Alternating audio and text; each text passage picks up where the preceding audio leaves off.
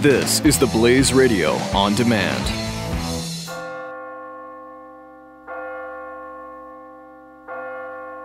You're listening to the Church Boys Free Fall Q&A. It's Billy Hallowell here with the Church Boys, and my co-host Chris Field is here with me, and we have a very special guest. We have Pastor Dimas Salaberrios of Infinity New York Church. How you doing today, Pastor? Hey, doing fine. So glad to be on with you guys. Now, did I get your name 100% right? Because I was practicing. I always practice names to make sure I get them. Oh yeah, yeah. You you hit it on the head. awesome, awesome. Well, you know, it's like whenever we do a ton of interviews, and every time you're doing an interview, you want to make sure because my own name I've had you know mispronounced a million times, and it's always it's always awkward when that happens. So I'm glad that I got it. Well, listen, we have a million things to talk to you about. You have a new book coming out in September called Street God. Um, and your life story, I, I always love, and I know Chris loves these stories too, of, of people who end up in one place in life and then they end up in a totally different place later on. They find God, their life changes. And I think you have a really amazing story. So I guess let's let's sort of dig deep and dive right in to your younger years and and then I want to move into your ministry and talk a little bit about that. But when you correct me if I'm wrong, but when you were very young, when you were around 11 years old, you encountered drugs and and started using and selling, correct? Yes, yes. Um, you know, at age 11 in in middle school, which was a predominantly white school in in the suburbs of Queens in Bayside, um, you know, where you see the manicured lawns, everybody was, you know, working class, middle class people and uh, and a young man uh, brought mescaline in there and uh, and offered to sell it to me, and I didn't even believe at that age that something so small could do anything. And uh, and I popped the pill, and would you believe it? That was the day there was an assembly on how to stay away from drugs. I I mean, it was so profound. I was so embarrassed but yeah, it came in at a very young age and set me off from that point on to start uh, dealing drugs. So at 11, now by the time you were 15, you found yourself in in legal trouble, right? I mean, take me th- take yeah. me through that that process over those 4 years, what went on and then take me through what it was like at such a young age to find yourself in that sort of trouble. I mean, at, at age 11, um, after trying mescaline, I was offered an opportunity to deal it. So I started to sell mescaline. Then I was told about marijuana. There was a girl in the community that had, you know, large quantities of marijuana. So I started to sell that. And then um, it, it, one of my friends told me about crack. So I dipped and dabbed with, with selling crack. And uh, age 13, we had a number of different fads where you know, my friends started stealing cars. I jumped in a car, got arrested. My mother got a paid lawyer, and uh, you know that case got dismissed, which was you know great. But then I started to feel like, oh, okay. In my mind, you get a lawyer, you know, you can you can beat things. And then I watched a show on Miami Vice, which pointed out that they couldn't do anything with this 15 year old drug dealer because he was a minor. So then I started to think I had a jail get free card, you know, get out of jail card, and um, you know this kind of thing, this kind of mindset came on me. So I started the deal, and then at age 15, I got arrested for selling marijuana. But at the time, I wanted to lie and act like I was older than that because I didn't want to put my mother through the problem. My mother was a principal. My father was a captain of correction and an Air Force guy. So I didn't want the embarrassment to come on them, but I wanted to handle it myself. And uh, I got let out the next day, and then I started to sell more, and I got picked up for crack again at age 15. And that time, they left me in Rikers Island, one of the toughest wow. jails in wow. the. And uh, it was frightening, and the drug dealers bailed me out, but they did it five days later. So it was tough. I had a lot of fights. I got beat up a lot. And I thought this was just a part of a normal drug culture. At least that's how they were trying to father me into the business. Wow. And and how long how long were you behind bars? Um, at that age, 15, I was behind bars for five days. Then once again, uh, went to court, um, paid lawyer, and you know, sort of like beat that case, and started to catch you know more cases as time. I think I got probation uh, for that one, and uh, so I was in and out of jail. Uh, you, you know, just being arrested and being released the next day from around 13 till age 16. And finally, at age 16, they sentenced me to a year because, um, you know, I had had about three or four different drug arrests. And actually, that final arrest that they busted me for, um, that was the one time I was innocent. It was crazy. they, they arrested some other drug dealer, took the drugs off that person, and came and planted it on me. And I know people don't believe these cops are like that, but this was older New York City, and that kind of stuff went down because they just wanted to get me off the streets. Mm. Yeah. You, you talk you talk about pivot points, and I hear all of this. And I mean, you really had a turbulent time during your teen years. What was sort of your pivot point, the point in which, you know, what what event or event sort of led up to you saying, I can't do this anymore. Something has to change. Because obviously now you're the pastor of Infinity New York Church. You're living a totally different lifestyle. So, what was it? What was the event or the moment that led you to just change entirely? Well, after being released from from from that jail, now, now let me paint this picture. I went to you know I went to junior high school, went to high school, raised in a good family, in a in a zip code that I shouldn't face these kind of problems. But the crack boom was so large that um, it started to take me down down this road. So once I was released, I tried to go and get a job, and uh, and once I the only job I was able to get was to work at White Castle, and that was for four dollars and change an hour when I was used to making a thousand dollars an hour. Yeah. So I said, you know what, this is not cutting it. I'm going back into that world. Started to deal again, and uh, and dealt drugs for a number of years um, you know, and and then it got into my 20s at this point, and there's some stuff in between that I don't know if we have time to share, but you know, there's a point where I did get handcuffed again by the cops, uh, uh, and they tried to take me in to to do time. You know, after getting out of jail, they were going to violate me and uh, and I escaped with the cuffs, dressed like a woman, got on a train. Whoa! Wait a minute. Well, we definitely you, have time for this. We definitely yes. Tell us the story. We need to hear this story. Okay, so so here's what happened. I didn't realize at this point I started to become a street god. That meant high level running two or three or four operations on different drug blocks with lookouts, gunmen, lieutenants, mm. workers, people underneath me. So once that started to happen, I was cooking up large, large uh, portions of cocaine, like the TV show Breaking Bad. But I didn't realize the cocaine was going into my pores. I didn't even know what pores were. All I remember, I'd be sweating and cooking and sweating and cocaine all around me. So I was turning in dirty urine.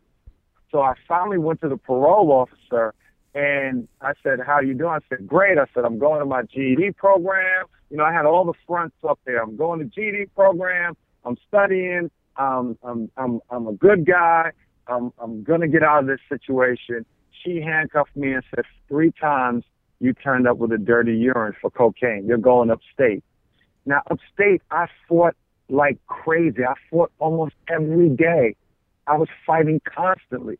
So those images came to my mind. I said, I'm not going back upstate. I started to sit down, move the handcuffs to the front of me. And when she came back into the room and sat down, said, Are you ready to go? I said, No. And I leaped up, grabbed the door, started to run, and, and I was on like the fifth floor. I started leaping down flights of stairs mm. while all the parole officers were coming after me. I came down to the first floor where there was always a guard. And when I, that moment, when I hit the first floor, there was no guard. I escaped out of there, went to a location, got this friend of mine, paid him money to get my handcuffs cut off. And do you know the person that cut them off was a parole officer?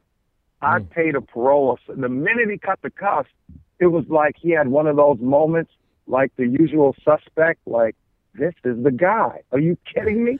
but he was in my house. The minute he got out, like 10 minutes later, the cops rushed my house, but I was already gone. I, I, I told my, I told my girlfriend at the time, we have to come up with a plan to get out of New York. So I bought a wig. I bought women's clothes. I dressed like a woman, got on the, got on the Amtrak train with pounds of marijuana and crack on me and rode all the way down to Winston-Salem. And that's how I got out because they usually have people with pictures looking for you at Greyhound and Amtrak in those locations when you escape. Mm-hmm. So I get down to North Carolina, and that's when it really took off. Where I became the number one marijuana dis- distributor in uh, in Winston Salem. So I sold millions of dollars worth of drugs there, Uh-huh. hands down. And three women came and prayed for me, and that's when I had the crisis moment Wow. when they when they prayed for me. It was like the power of God came on me. I fell out on the floor. I, I, I at that moment I lifted my hands up to God and I just said, I am finished. I am finished. I'm never selling crack again. I said, I'm only going to sell weed, God, because it's natural. And I was confused. and so I dropped all the kilos of crack. I was done. I started to sell the weed and I started to tithe the money into a church. Can you believe this? I was selling, I would show up to the church and give them thousands of dollars every week, and the church kicked off a building fund because they never had money like that coming through. And I didn't know, um, you know, to fill out envelopes. I just kind of put it in the general big basket that was there, and they would open it up and they would see 50s and hundreds and you know 20s and these stacks, and and I thought, I honestly thought God was blessing my marijuana business until a youth pastor came in, ministered to me, and told me that that wasn't right and that I had to go back to New York and turn myself in.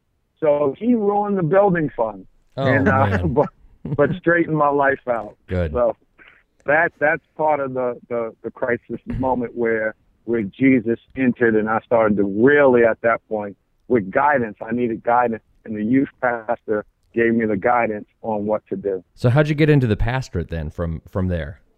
So um, from there, I came to New York, uh, turned myself in. The judge saw the transformation on me. I was facing seven years for escape. She released me and said, jail would ruin you. She liked the person that I became. And uh, that that's unheard of, like like a, a real pardon from from a judge. And uh, so I started to go to churches, and I always had a charismatic personality. So I started to attract people. I got put in charge of a youth group of 12 people, grew it to 80. Started to try to preach, and uh, and would do these rallies in these high schools, and would get 800 kids, a thousand kids to show up. So people started to, to really seek me out, Wow. and I knew I needed some some talk, some talk, some type of uh, ministry training. So Tim Keller took me under his arm and taught me how to preach the gospel. Allow, allow, helped me to get into a master's degree program to get my uh, my master's and to you know and to graduate from college. And then I went to launch a youth church.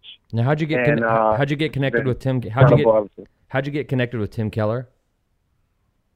Well, Tim started to come around New York City, uh, and he, he was being toured around by the organization I'm the president of now called Concerts of Prayer. Right. So Concerts of Prayer introduced Tim Keller to thousands of pastors. And I went up to him and just said, Hey, what about a youth church? Hmm. And he said, Why not? And I said, If you're serious, give me your cell phone number. And he did, because I didn't, you know, I had bad experiences of people giving me their numbers and you call their secretary and it goes nowhere. And then um, he put me in a room, me and my wife, we had just got married. He put me in a room with 30 other people that wanted to plant churches. And I came up with the most realistic model and, uh, and outdid everyone. And, and, and he said, you know what? You have a preaching gift He said, you know, and I learned Reformed teaching because I was trained by John MacArthur by listening to the radio Mm. and reading all of their books. So I was reformed in faith, had an urban edge, but um, but also was a, was gifted as a communicator, and God's blessing was just all over it. That's amazing. So so that's how me and Tim hooked up. That's great. Now, based on your, I mean, based on your teen years and everything you went through, um, and, and then you sort of look at the work that you do now, I would imagine that you sort of can look back and say, okay, God was preparing me in so many, in so many ways through the decisions I made for what I would be doing now. Can you talk a little bit about your ministry at Infinity, what you guys do, and the population that you serve, and also um, you know, I want to I want to hear a little bit about how you've impacted the crime rate in the community. I've heard a, a lot of really good things about that as well. Yeah, and and and of course, you know, we're leaping. And in in the book Street God, they will find. I mean, you can follow through the trace of this because you know you grow up in a suburban area, so I wasn't really wicked at heart. You know, like I, I never killed anyone. I've been in several drug wars. Thirty of my friends were murdered, and and you know, and all those kind of things surrounded. But I always valued education. I always wanted to own a business. I always wanted to to you know better myself and do some really incredible things. So so when people would get around me, they would they would see that that passion and that drive, and people wanted to be around me, and they would always like. But at the same time, I knew how to transition and and deal with the roughest of people in the underworld. So when I started this, this uh, had the choice to plant a church, I could have planted in Midtown Manhattan. We could have planted anywhere, but we decided to go into the heart of a project, and we went to the birthplace of hip hop, which is called Bronx River, and we planted a church there, and we eliminated homicides from that community for over a decade because we started to target every person that that people would say this is the biggest drug dealer here or this guy is the biggest you know um boss in the area or this guy you know he's like a hitman. I've led hitmen to christ. I've led drug bosses to christ. I've led prostitutes to christ. And and many of them now are in college and lives have completely turned around so so we have a blueprint in our book. It's an incredible case study where people can see what God can do when we are not afraid as Christians to go in and take on uh, the people that are the key problems in society. Wow. That's amazing. It's just yeah, it's remarkable, and I think you know we we've appreciated your time here. I have a, I just have I have one more question. I don't know if if Chris has any others, but this is sort of a loaded question for you, and that is you know what is the key? I think you just you hit on something important. A lot of us don't even share our faith generally, but when there's an extra barrier in our minds, like oh gosh, that person's a drug dealer or that person's, and not that there should be. We're we're all sinners, but I think when you when you look at prostitution or drug dealing and all of those things, it becomes a bigger more insurmountable task in people's minds to to try to share the gospel. What what tip would you have? And again i know it's a loaded question but i guess what's the key to reaching somebody um, who might be living a lifestyle like that? Um, one of our models is in Matthew chapter 5, where Jesus says, if someone, you know, compels you to go one mile, be willing to go two. So once I realized in a community, this could be, you know, right now, heroin is dominating the white suburbs. I mean, and I and I I'm in one of these areas where I'm seeing 17 year old young white kids dead, and I'm standing in front of them giving comfort to their family. So I, I live in Westchester, and I could tell you that is a- absolutely every town here is in a panic over the heroin epidemic. Hmm. Yeah. So so what what I love to empower people that are hearing now. In every community, there's usually around seven to eight key people that trigger everything. And just like Jesus went after Zacchaeus in Luke 19, we have to find out where are those key people and begin to pour into them. So I would go up to them, I would shake their hands, and I would say, "How you doing? I want to introduce you myself to you. I'm Dimas. And they're like, well, who are you? And I would say, I'm your pastor. And they would say, what do you mean? What? I would say, listen, you live in this area and you don't have a church. My church is in this area. My ministry is there. I'm your pastor. And I'd catch them back. I'm here for you. And what would happen is when those guys would get arrested, I would show up instantly. I'd be one of the first people to visit them. And they'd come on the visiting floor like, yo, yeah, you? And I would say, yeah. I'd say, where are your friends? And I would challenge them and I would put, you know, fifty dollars in their in their commissary so they could get food and stuff. I'd bring them a sweatsuit. And I would say, you know what? We're here because we want to tell you how much God loves you. And I want to share with you, man, that God has a bigger plan than what you're going through now. And I would do this over and over again. And when those guys would come out, I would have instant street credibility Mm. all over the neighborhood. And and over and over again, for some of them, I've had to even travel many hours to go visit them.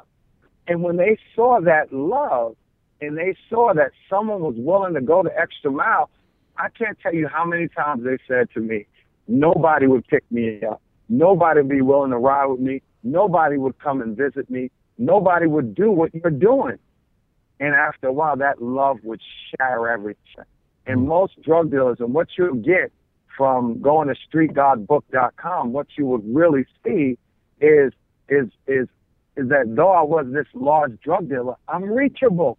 And these guys are able to be reached. And that's what I want people to really understand and get.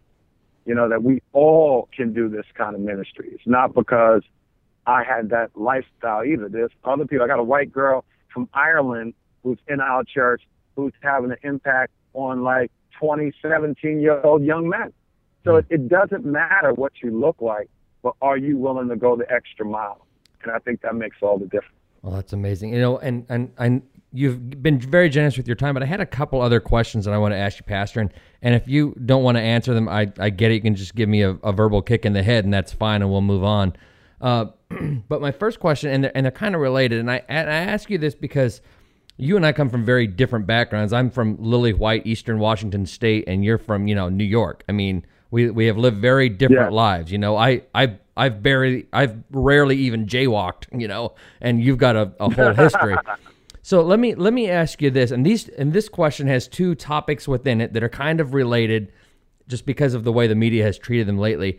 There's a Black Lives movement out there that's been very controversial, and and I respect your opinion. So I, I'm curious about your your your thoughts on the Black Lives movement, Black Lives Matter movement, as well as um, the current debate and fight over uh, the the conduct of of American police. What are your takes on that?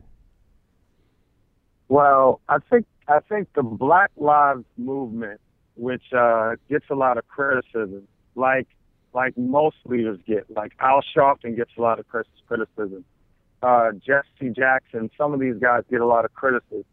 But what they're able to do is put a spotlight on some realities that's been going on for years. I have a friend whose name was Freedom, who was murdered by detectives. They beat him to death and threw him out the window. Mm. That never made a newspaper. Mm. I've been beat up by cops. I've been, you know, my pants dropped down to my knees and shoved on the floor like the movie Straight Outta Compton. I've been through all those kind of scenarios, which are real. The difference with today is everyone's walking with a camera. Yeah. We didn't have that before. So now America gets to see what has been going on for years. And it's almost like with Martin Luther King, when you saw the dogs, that's when people said, this has got to stop. Yeah. Now, um, you know, cops, you know, they have a very hard job, and I'm sympathetic, and there are great police officers, Right. but there's also bad ones. Yep. And there needs to be a movement where the police can work in the communities, or or the cops could be people that understand the community a little more and build relationships Yep. like the beat cop days when they used to walk the streets and know everybody, there wasn't that there wasn't the same amount of abuse that went on. But when you start to hire people from outside of the outside of the boroughs coming in to police the boroughs, and all they know is, yeah, I watched New Jack City. Yeah. I saw, you know, the images on TV. These are some low life bums. I'm gonna go there. I'm gonna snatch them. I'm gonna throw them on the ground. I'm gonna make sure I make it home tonight. And they probably have a gun. You know, it brings this this bravado attitude that brings out the worst in everyone. Right. So, So, um, yeah. so, so this it, it's good that it's in discussion. Right, and you know, and, and. And like you said, there's there are good cops and bad cops, and it's going to vary by department. I would suppose. I mean, it's going to be like the NYPD is very different from the Spokane Police Department, which is very different from the Mayberry Police Department. Right? I mean, there's going to be you might have you might have some sort of you know bad attitudes breed more bad attitudes too issues. So in, in within departments, not within neighborhoods, but within departments. Yes. So yeah. the And go ahead, oh, go ahead, yeah, sorry. no, go ahead, finish your thought. Oh no, I just was gonna say, and even um, like I can drive my car through really good areas in in upstate New York and other places because of the amount of media that portrays African Americans as wicked, as evil, as lazy, and all these things. But many of us know black doctors, black lawyers, black Right. uh, teachers and so forth, um, there's times where I I can face incredible abuse in areas like that where they're just quick to, you know, did you steal this car? Is this yours? I mean, Yeah. first out your mouth, like, excuse me, you know, and I could have on a, a, a button-up white shirt, you know, so Yeah. so um, there has to be uh, a lot of work, and Yeah. I think sin is at the heart of a lot of it, you do know, and people are angry and a power abuse, of, abuse of power, and a lot of different things that just happen to go on. So it, it's a tough situation we're going to have to deal with for a long time. Yeah, I, At I least that's my. Yeah, I agree. I, I think that there's I think it's way more complicated than either side is playing it out as. I think. Um, let me ask you. Let me ask you another question, and this is right up Billy's alley because very Billy's very passionate about this topic. Um, the the whole there's a there's a big uh, push for uh, for drug legalization, especially pot legalization. What are your thoughts on that? Uh oh, Billy. Uh oh, Billy. They're after you. I think that's. I, I'm totally against that, and I'll tell you why. Marijuana has always been the gateway into into more drug abuse. Thank Um, you. look at you can look at the research in the 12 step programs. You can look at the research of of people that that relapse, or you can follow the data of how people started to use drugs. Even in my own story, Yeah. you know, at age 15 or 16, I was addicted to crack for one year. And in that one year, I was smoking marijuana. A pretty girl turned the marijuana around and said, I mean, this girl was, I, I, never, I never was exposed to a girl this pretty making me an offer like she offered. She said, put your lips on my lips and I'm going to blow the smoke into your lungs. I just wanted to put my lips on her lips and when I did it, it blew death into me. Hmm. And then from that point, you know, as a gradual progression, I found myself hooked on crack, beat up inside of a drug spot called The Hole with a pillow with blood on it that they showed me how they just murdered the last drug dealer that was there. And my life was on the line at my lowest point, and I said to myself, I need help. Hmm. Just like many kids today, they got hooked on heroin. They probably said, "Oh, I'll just take a little sniff," or "What's this going to do?" And it, it all starts from marijuana, and then the weed doesn't do it anymore. Then someone says, "You really want to feel something? Try this heroin."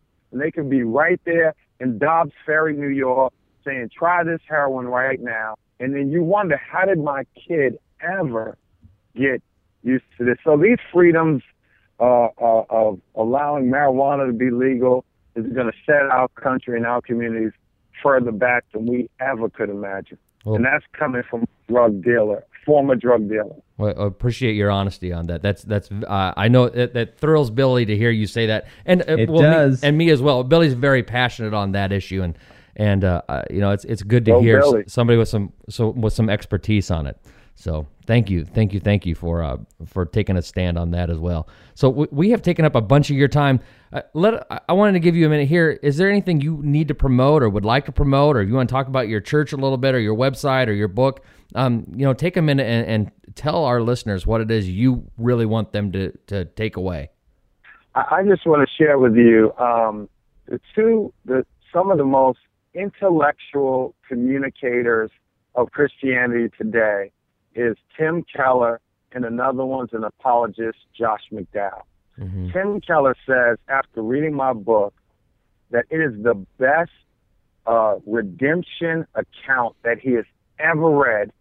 Um, Josh McDowell says it's the cross and the switchblade for this generation. Oh, cool. If you get this book, if you're a mother, it's going to empower you on how to look for signs within your child and also how to help your child not fall into several pitfalls that I fell into. And I had everything. We had two car, you know, we had a car, we had the manicured lawn, we had great schools. I went to, I was in an all white district.